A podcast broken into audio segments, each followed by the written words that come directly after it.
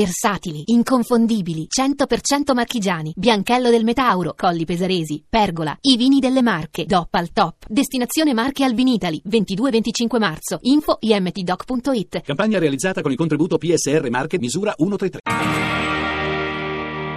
Allora, adesso cerchiamo di fare, io come umile esecutore di Bordone, essendo per una volta cognome nomen, cioè nome nomen, essendo io Bordone farò il Bordone, cioè una nota sola con il pianoforte, ovvero un si bemolle, continuo a rifare questo si bemolle, così Mauro con tutte le conchiglie che ha esegue delle note che si mettono in relazione con questo si bemolle e noi sentiamo un pochino di tavolozza sonora. Arrivo, mollo la cuffia, vado al pianoforte per fare dei si bemolle, quindi con grande umiltà, solo per schiacciare dei tasti. Arrivo.